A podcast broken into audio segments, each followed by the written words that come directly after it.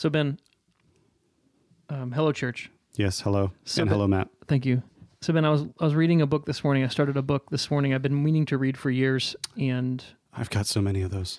Well, I have. Um, I don't have all this time now, but I am trying to be more disciplined in my reading. Mm-hmm.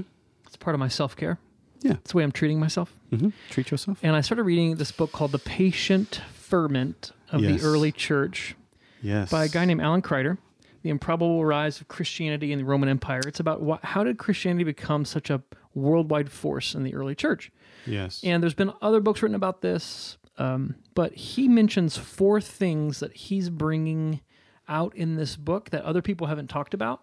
And as I read them this morning, mm. I was deeply encouraged because I feel like we have made these a priority at the table, mm. but I, but it's not like been an intentional modeling or patterning off the early church. It's just been something that mm. maybe has bubbled up from our convictions, our life, yeah. our, our reading of Scripture, and who knows, maybe even from the leading of the Holy Spirit. Maybe even the Holy Spirit is yep. superintending this for us. So I just want to name these for us because yeah. Alan does, and yeah. and these are aspects. Just to be clear, these are aspects of the early church that he's writing about, that he is claiming contributed to their to their um, growth and, and thriving, and faithfulness and thriving, and faithfulness and flourishing, yeah. in the uh, in the early world. Yeah, yeah. So the first is um, he says that the first aspect of the early church that led to their thriving is patience.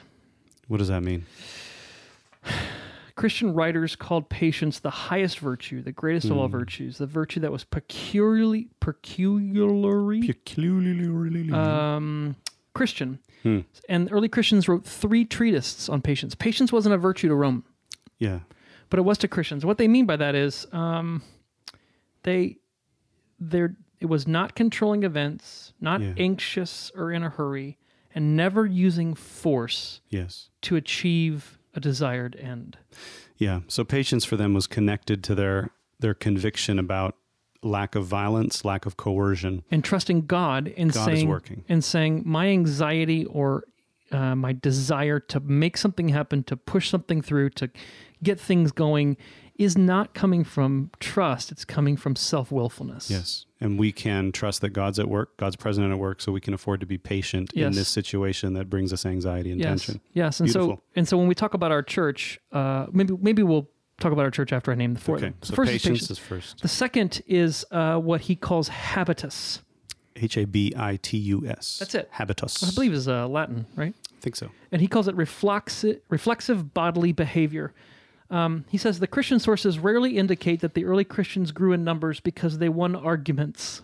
Mm. Instead, they grew because their habitual behavior, rooted in patience, was distinctive and intriguing. Their habitus enabled them to address intractable problems that ordinary people faced in ways that offered hope. Wow. So it wasn't that they had the best ideas and they had the best way to convince people of those ideas. It was they had a way of life, a reflexive, habitual way of life that was intriguing and offered hope to people who looked at it and said, that's weird. Outsiders. And also seems good. Outsiders said, the Christians know how to be human better than we do. Yeah. What is what is it about what they're doing? Yeah. And he goes on to argue, actually, that was their dominant evangelism. Their yeah. dominant evangelism was being a community of hope and of, of love and, and faith yeah. and letting other people be curious about it. Yeah. Okay. And number, then, they, then they could talk about the creeds. Yeah. Number yeah. three. Um, the third thing that he points out is catechesis and worship. Hmm. They emphasized the careful formation and teaching and preparation for baptism, that's catechesis. The Christians were vastly more serious about catechesis than than were the members of other religions of their time. Hmm. They believed that impatient habits were deeply ingrained in people who were raised in Greco-Roman societies. Hmm. And if people were to develop patient reflexes, they needed time, the friendship of mentors, and the opportunity to grow in patient ways of living hmm. that were normal for Christians. Hmm. That's beautiful. It recognizes, number one, this doesn't change overnight for people. Habits take a while to change. And also the graciousness there of realizing people need to be, like, they need to walk with mentors and teachers and people who people who know how to live in this new way. There's so a training involved. There's a training involved where you, you learn to uh, apply teaching kind of to your actual everyday life with somebody who's walking alongside you. Yes. And right. then and then the fourth um, is ferment. And he says, um, he says, this is a metaphor I use to describe the way their patient growth occurred. It operated reticently by what theologian Origen called God's, quote, invisible power. It was not susceptible to human control, hmm. and its pace could not be sped up. Hmm. But in the ferment, there was a bubbling energy, a bottom-up inner life that had immense potential. Hmm. So that's connected to patience then as well. Yeah, it I'm, seems like it. Like the like you do these, if you align yourself and open yourself and posture yourself in mm-hmm. faithful ways, like the outcomes yeah. and the goals yeah. and the growth mm-hmm. and all the things we focus on, that will happen. Yes. It will come up, and it's not something you control, that you manage, that yeah. you program or schedule. It it actually is a re, it's a consequence mm-hmm. of you putting yourself in the way of God's power. Yes, yeah, you can't speed it up. I'm reminded of uh, my my brother-in-law um, used to be really into brewing beer, and he uh, he taught me a couple things about it. Um, but you know, once once you put the yeast into the uh, the wort, they call it, mm-hmm. um, like there's nothing to do except just wait. Wait for the yeast to do its work. You yeah. just have to let, leave it there for, I can't remember how long, maybe it's like a couple weeks maybe. Yeah. Um, something like that. You just have to let it sit there and do its work, and there's not much that you can do. Right. I'm reminded too of the parable of the farmer. It's one of my favorite, it's like a two-sentence parable that Jesus says, but he says the kingdom of God is like, and I'm paraphrasing, but you know, it's like a farmer who plants his seed, and then then what does he do? He kind of takes a nap and fixes his tractor and just waits around for the soil to do its work. Is you know, anyway, that's pretty much what he said. It's a paraphrase. pretty fr- yeah. So anyway, I, the, the four characteristics, patience and habitus, or these embodied behavior that's, mm-hmm. that you have to train into, catechesis and worship, so the Eucharist is part of that, mm-hmm. and then ferment. I just am struck by, like, that, that's essentially...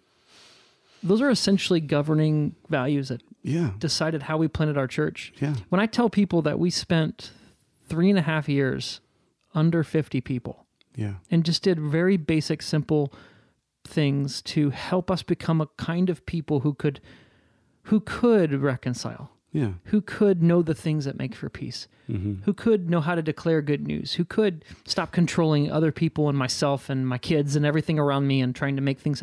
Like, we we had to learn that way of life. Mm-hmm. And then as I reflect back on just some of the most beautiful moments for me, encouraging moments for me, is when people encounter our community, and this has nothing to do with... They're not encountering me. They're encountering people in our community, and they're saying, I want what these people have. Mm-hmm. And and that's like, I don't know, I just feel like a church, I was deeply encouraged by that today. Yes. I feel like we are, um, I think we're set up to endure whatever long, difficult, arduous season that covid nineteen brings us.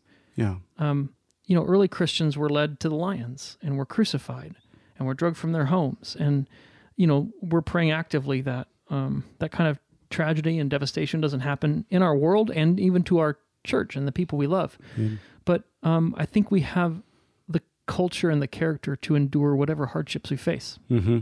Yeah. Yeah. I, I'm deeply encouraged by it as well. And um, deeply encouraged by uh, your participation in the life that we're uh, living together. So in the midst of, you know, what we have to do right now, uh, which thank goodness for the technology that allows us to connect with each other in the ways that we're uh, that we can and seem responsible and faithful right now. But um, yes, let's keep uh, let's keep going, even so, even in this new season. So let's endure this season with patience. Amen. And let's trust that God is fermenting in the midst of this yeah. something beautiful that will be revealed, bubble mm-hmm. up, not in not in ways we can predict or schedule, but right. you know, according to His good timing. Yeah. And that these habits, these embodied habits of proclaiming good news and telling on ourselves and and practicing grace and truth and being compassionately curious, that all these things uh, formed and trained through our catechesis and our worship, that they we can offer these to the world yeah. to be for their sake in this time. Mm. So friends, trust that God who's began a good work in you will bring it to completion in Christ Jesus. Amen.